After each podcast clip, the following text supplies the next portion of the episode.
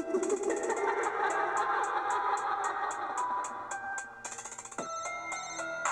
everyone.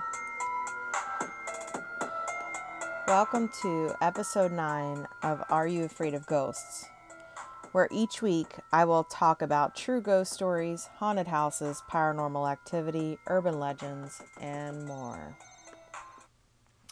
My name is Jessica Atkinson, soon to be Jessica Gulliford, and I am excited to share my findings with you. If this is the first episode you're listening to, I would love to hear your personal ghost stories. If you can send them to areyouafraidofghosts at gmail.com. Before I begin, I'd like to thank all my listeners. If you're interested in sponsoring this podcast, please let me know. I'd love to chat with you. Sponsoring my podcast will allow me to be able to access exclusive interviews, It'll be allow, it'll allow me to travel, to talk to different people at different haunted locations so I can kind of see for myself and report back. So you can also follow us on Twitter at Are You Afraid 3, Instagram at Are You Afraid of Ghosts, and Facebook at Are You Afraid of Ghosts.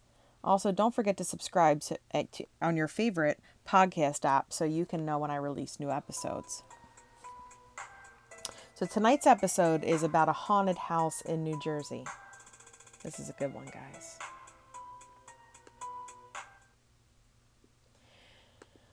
There is evidence this house in New Jersey is stalked by a paranormal entity called the Watcher. I had never heard of this before, so I'm, I was super excited when I found this, and I thought it was very interesting. This is an article by Laura Allen. Sorry if I jacked these names up, but you know, the spelling is all over the place. So the Broaddus family was sure they'd found their dream home when they bought a sprawling historic house in 2014. Little did they know the seemingly perfect Westfield, New Jersey house also came with a house stalker. An entity known as the Watcher haunts this home and has sent letter after letter containing creepy threats to residents. Even more frightening, this Watcher speaks about himself as if he's some paranormal entity or even the house itself, leading to theories that he is not even a real person, but a malicious spirit or creature. There have been haunted places in New Jersey before, but the Watcher stands out among them as more than just an urban legend. Police have been involved, though they have found nothing, and the letters keep coming. For the family that moved in there, it has been like a real life nightmare ever since they got the first letter. But what do these letters say? Who or what is the Watcher? Why won't locals talk about it?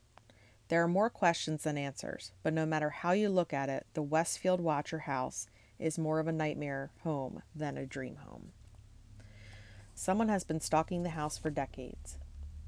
The Westfield Watcher House, as it has come, come to be known, was built in 1906 and was originally purchased for a dollar. Throughout the years, it has been inhabited by a mayor and struck by lightning. Also, it may be home to some sort of strange, sinister presence. We know this because owners of the house have received letters, threatening and menacing in nature, and the letters have been coming for decades. While much of the news about this house has happened in the last few years, the recorded trouble actually started in the 1990s. We don't know exactly when the first letter came or what it said, but we know that the previous owners of the house, the Woods, received a letter from someone claiming to be a watcher, and that the letters have continued since then. It may be a multi generational stalking. So, what exactly did these letters say that was so chilling? When the watcher first identified himself to the Broaddus family, he also gave a bit of background as to why he was observing the house. He said that he had been waiting for a new family and that the Woods had sold the house when he had asked them to. He also said that he was in charge of the house and that it was something that ran in the family. Previous generations had watched the house, and now, for the past two decades, the honor had fallen to him. In particular, the note stated The house had been the subject of my family for decades. I have been put in charge of watching and waiting for its second coming. My grandfather watched the house in the 1920s, and my father watched in the 1960s. It is now my time. The watcher may be a supernatural creature. Initially, it sounds like the house is being stalked by a creepy person obsessed with whoever lives there. However, many points in the Watcher's letters indicate that he may not be human at all. In the letters sent to the residents, the Watcher often referred to himself as the address of the house itself. He also spoke of a second coming of the house, as if it was, li- was alive, and has even warned you don't want to make 657 Boulevard unhappy. He also speaks as if he is in the walls, or running from room to room, as if he is a ghost that lives in the house even now. It has been suggested that the Watcher may be the spirit of a local murderer named John List, or a previous owner who has died and come back to haunt the place. However, the Watcher is able to send tangible letters, so whoever and whatever they are is likely tangible as well. The Watcher seems interested in any children who live in the house. As creepy as some of this is, just in concept, possibly the most disconcerting part about these letters is the fascination with children. The Broaddus family does not does have children, and the basement of the house had been set up as a playroom for the kids because that's not creepy at all. When the letters came in, the watcher seemed downright obsessed with the idea of young blood. Throughout the four notes given to the family over the years, the watcher has criticized the family's treatment of their child, have said that the house needed young blood and that he was looking for them. In the watcher's own words, do you need to fill the house with the young blood I requested? Once I know their names, I will call to them and draw them to me. In a later note, the entity re- reiterated this point again. And now I watch and wait for the day when they, young blood, will be mine again. The watcher knows the layout and features of the house.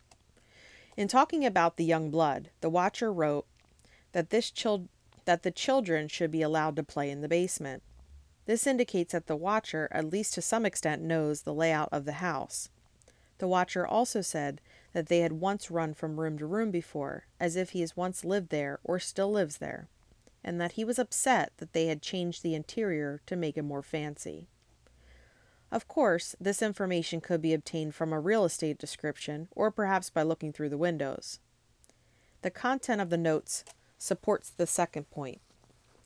Who has the fa- quote, who has the bedrooms facing the sheet, the street? I'll know as soon as you move in. It will help me to know who is in which bedroom, then I can plan better. All of the windows and doors in 657 Boulevard allow me to watch you and track you as you move through the house. As an additional creep factor, the watcher also asked in a letter if they had found what was in the walls yet, and if not, they soon would. It may be a deranged neighbor. The big question that looms here, then, is who exactly is the watcher? If we assume that it is not a supernatural being that haunts the place, then it would still have to be someone who was close to or had intimate knowledge of the house. Many theories have been brought up over the years, including previous families, real estate agents, the current families, and even a neighborhood conspiracy. However, one theory actually holds a little bit of weight. One of the previous residents who lived there during the 50s and 60s reported that he had never experienced anything strange while living there. Then, later, he said that he'd been told by a local that the one writing the notes was a deranged neighbor, an adult living with his parents near the home. Whether or not the information is accurate cannot be confirmed, but the email does give some interesting details. Quote, so, heard from a friend who knows someone who lives on that street in New Jersey.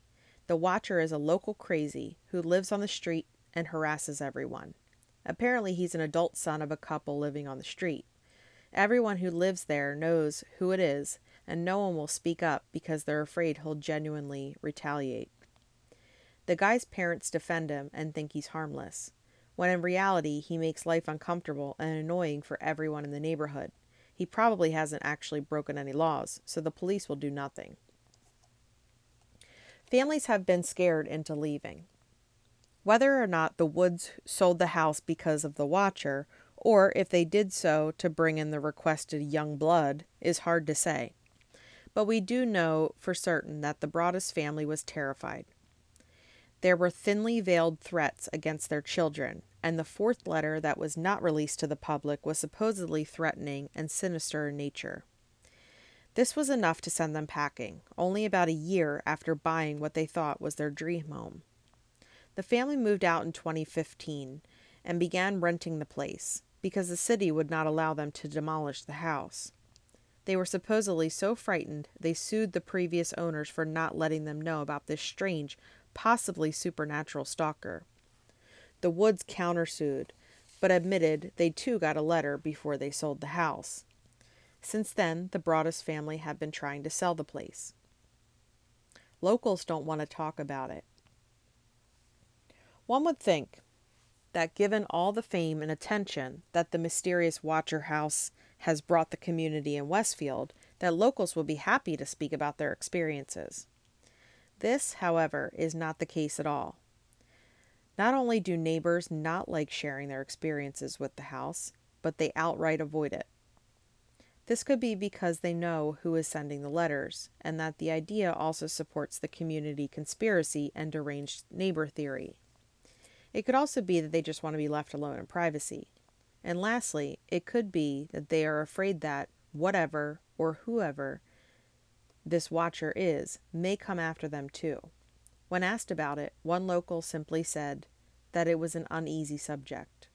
Quote, Most people aren't comfortable talking about it. I got my reasons. They're my reasons. Personal reasons. It reminds me of my past. The police can't do anything about it. The other thing people might be wondering is why the police aren't doing anything about it. The fact is, they kind of can't help. There's no sign of who this person might be, and they haven't done anything violent or malicious and illegal besides harassing the family. The Westfield Police, as well as the Union County Prosecutor's Office, are aware of the situation and have investigated the matter. The mayor has even been brought up has even brought up the matter in a town council meeting, telling the supposed watcher to speak up. However, this investigation has turned up next to nothing, and in the chance that someone's something supernatural is going on, they likely won't ever find much to go on. When approached about the matter of the watcher, the police tend to be less than open about it however. This might be because they are asked about it so often, according to one police officer. Quote, People ask me about it all the time, even when I'm off duty, at parties. I tell them the only thing to watch is me drink another beer. It might become a horror movie. If this sounds like a horror movie plot to you, you aren't alone. Major film production studios like Blumhouse Productions, Dimension Films, New Line Sim- Cinema, and even Universal have been talking about getting the movie rights to the Westfield Watcher.